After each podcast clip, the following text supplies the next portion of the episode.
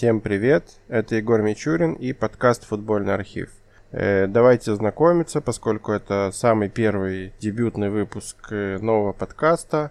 Э, я футбольный историк, пишу об истории футбола. Не так давно вышло две книги о командах и тренерах. Вы можете их найти в книжных магазинах на Litres и прочих сервисах. И я решил начать записывать футбольные подкасты о различных историях из жизни тренеров, игроков, о матчах, о разных трагедиях, которые случались с футболистами, с командами и даже со зрителями и так далее. Э, сегодня мы начнем с знаковой фигуры в португальском и вообще в мировом футболе, тренере которого зовут Белла Гутман. Но прежде чем начать рассказывать конкретно об этом персонаже, давайте посмотрим, что творилось в Европе в 50-х годах.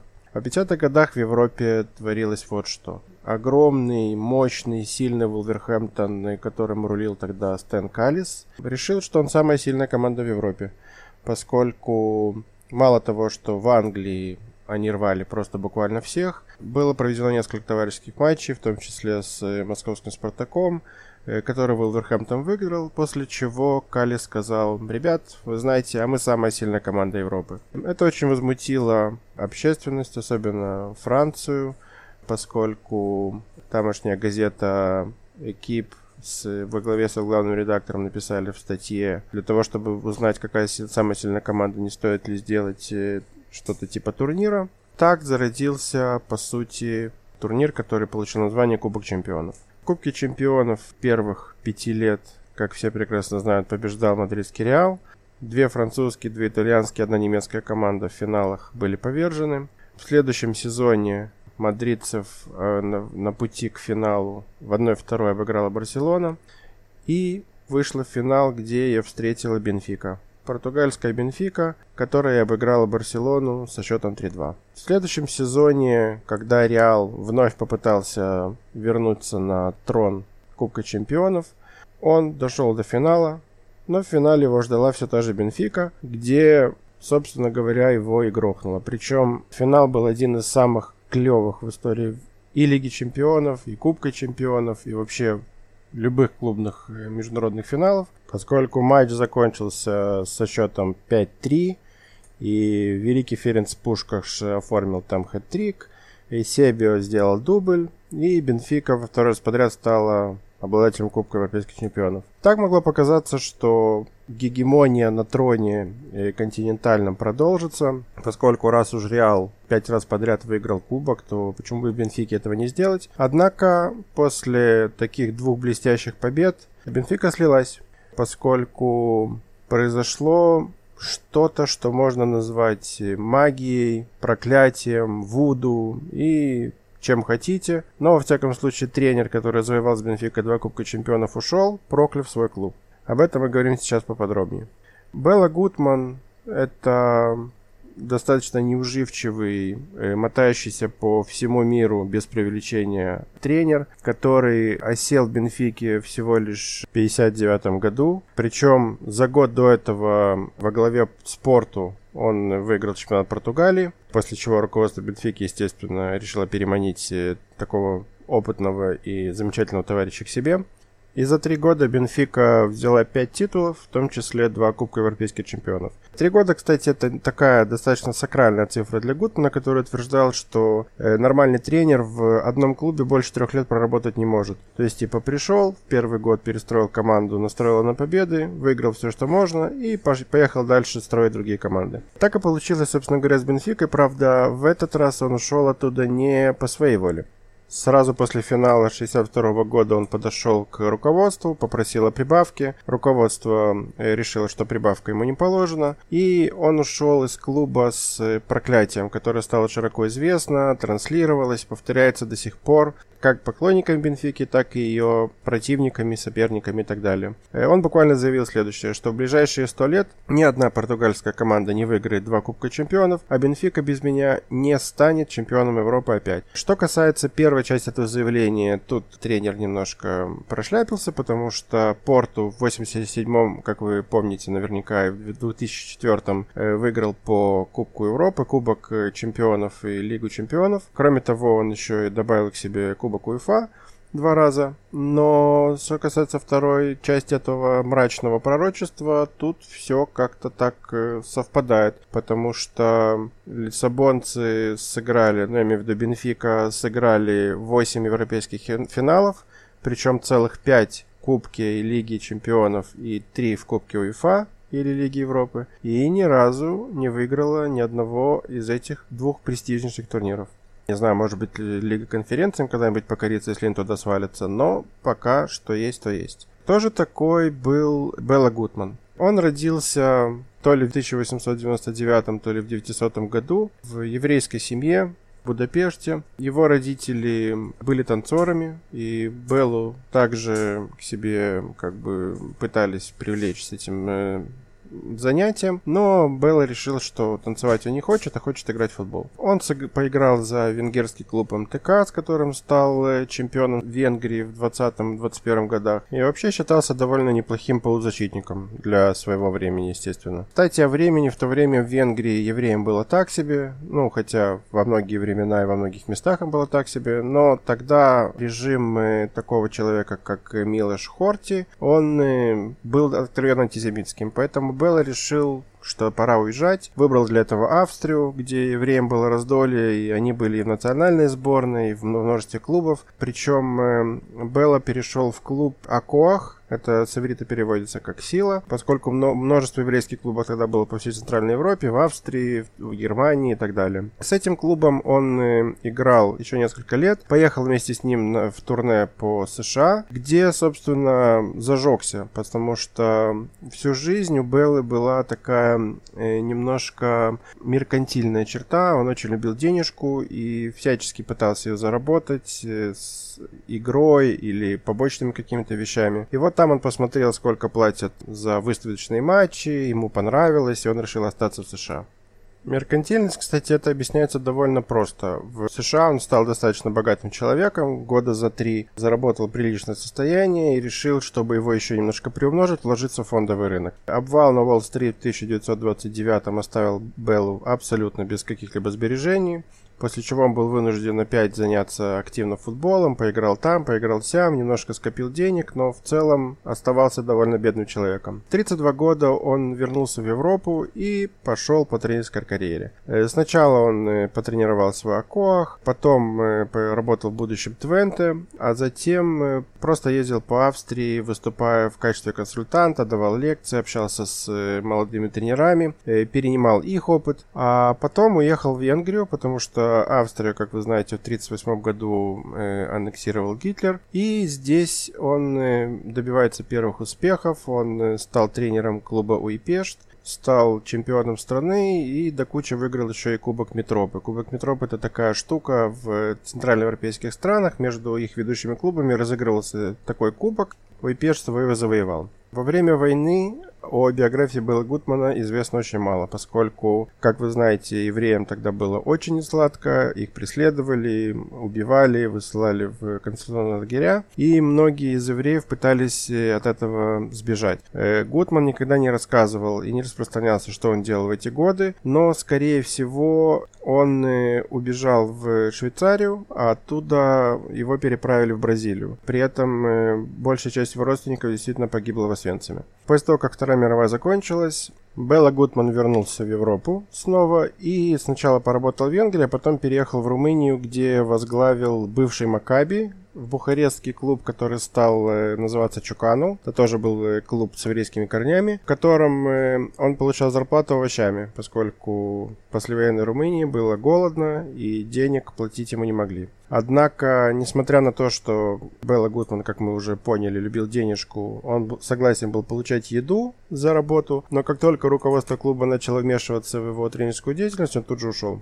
После этого он вернулся в Венгрию, опять выиграл чемпионский титул с Уйпештом, а затем э, перешел в Кишпешт. Это будущий Гонвед, известный клуб, за который тогда уже играли э, Ференц Пушкаш и Йожев Божик, будущие столпы, можно так сказать, золотой венгерской сборной. Именно там Гутман начал вовсю экспериментировать со схемой 4-2-4. Э, именно по этой схеме потом э, Густав Шебиш играл со своей венгерской командой, и она была действительно сильнейшей в мире в начале 50-х, это без всяких сомнений. После этого Гутман поехал на Кипр, потренировал там, и затем стал главным тренером Милана, в котором тогда как раз играли великие шведы Грен, Нордаль и Линдхольм, которые образовывали трио Грено Ли, наводили ужас буквально на своих соперников. И Гутман поработал с Миланом не так долго, потому что его уволили, там была мутная история с пятиматчевой дисквалификацией одного из лидеров команды,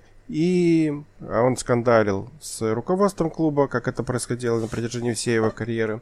После этого, когда его уволили, он собрал пресс-конференцию и заявил буквально следующее. «Меня уволили, хоть я не преступник и не гомосексуал, до свидания». И уехал. Потом были еще пара итальянских клубов. Гонвед, э, который сбежал как раз от венгерского восстания в 56-м, поколесил по Европе и по Америке, чтобы собрать денег на жизнь. И Белла Гутман остался в Бразилии где стал тренировать Сан-Паулу, привил им свою схему 4-2-4. Потом э, Гутман уехал, схема осталась, и сборная Бразилии в 1958 с этой схемой выиграла чемпионат мира. Гутман вернулся в Европу, став, как мы уже знаем, э, тренером Порту, с которым выиграл чемпионат Португалии, и потом оказался в Бенфике. В Бенфике он уже был тренером с именем, то есть чемпионский титул там, кубок тут, и, соответственно, он собрал очень неплохой состав, работал достаточно упорно, завоевал, как мы уже знаем, два Кубка Чемпионов, парочку чемпионских титулов,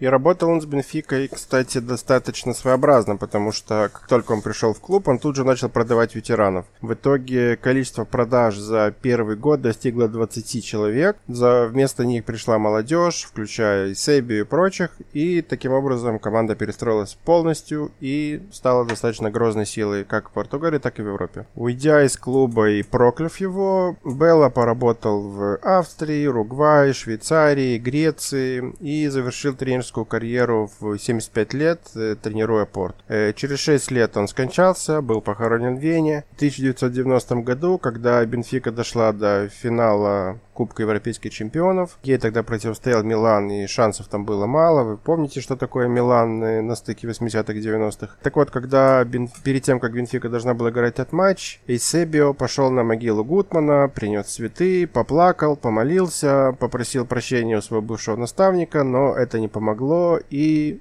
Бенфика вновь проиграла очередной европейский финал.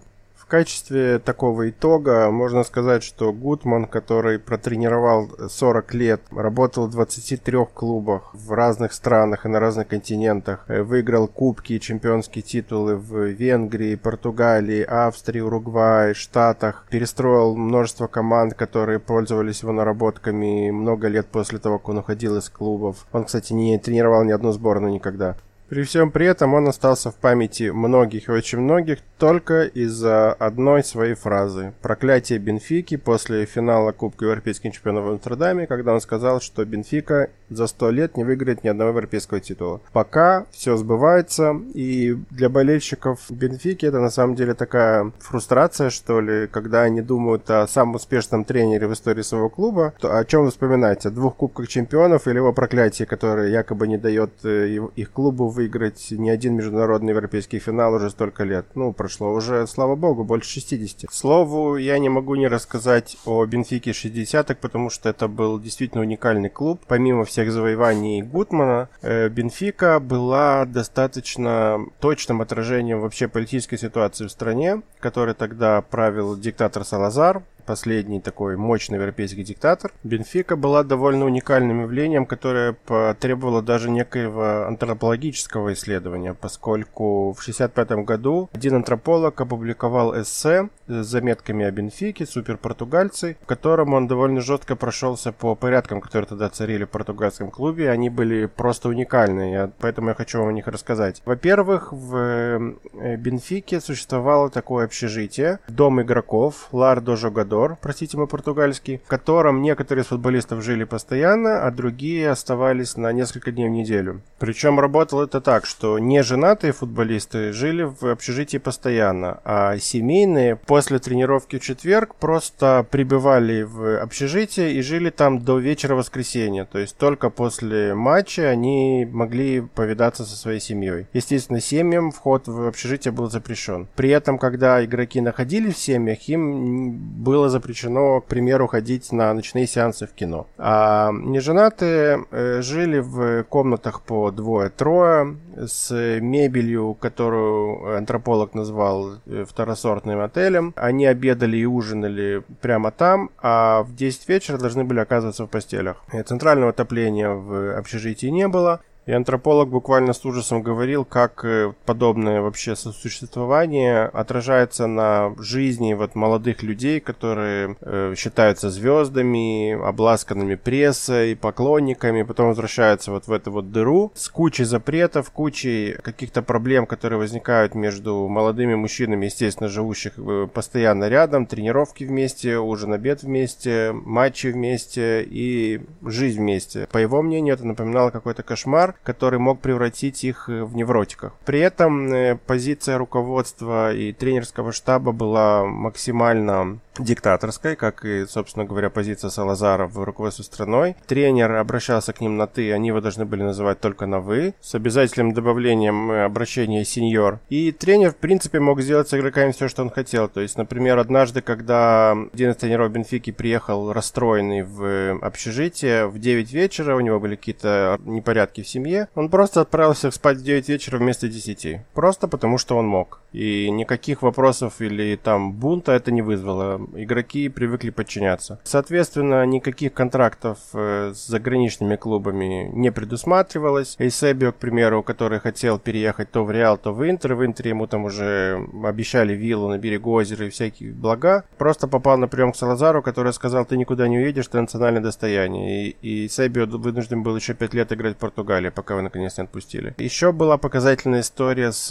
одним игроком, который, и, ну, назовем его Феликс, он должен был стать одним из лучших э, опорников вообще в португальском футболе, молодой игрок, который женился, у него родился ребенок, и он попросил у руководства прибавку к зарплате. Руководство ему отказало, после чего он э, повозмущался в, то ли на тренировке, то ли в общежитии, и когда об этом стало известно, строптивого игрока просто отстранили от э, матчей за команду, даже за вторую он не мог играть, а перейти в другой клуб он тоже не мог, потому что подобный пункт был очень четко прописан в контрактах всех футболистов Бенфики. Так что без игровой практики он э, растолстел, потерял свои навыки, соответственно. И когда его наконец отпустили, его взяли только какие-то низшие дивизионы Португалии. Он там поиграл пару лет, и карьера его так и оборвалась. Он потом работал то ли электриком, то ли сантехником до конца жизни. При всем при этом клуб э, и при Гутмане с двумя кубками европейских чемпионов, и после него на протяжении всех 60-х оставался просто мощнейшей силой. Об этом может говорить только тот э, простой факт, что он выходил финал Кубка Европейских Чемпионов три раза после того, как два раза его выиграл. Но, соответственно, все три раза проиграл, и болельщики Бенфики вам скажут почему. Потому что Гутман проклял их клуб. На этом первый выпуск подкаста «Футбольный архив» можно считать закрытым. Большое спасибо всем, кто смог продержаться и дослушать меня до конца. Это мой первый опыт, не судите строго. Подписывайтесь, где вы только можете, ставьте лайки, комментируйте, звездочки. Я не знаю, где вы слушаете этот подкаст. И обязательно встретимся еще, потому что мне этот формат э, почему-то нравится. Всем удачи. Не прощаюсь.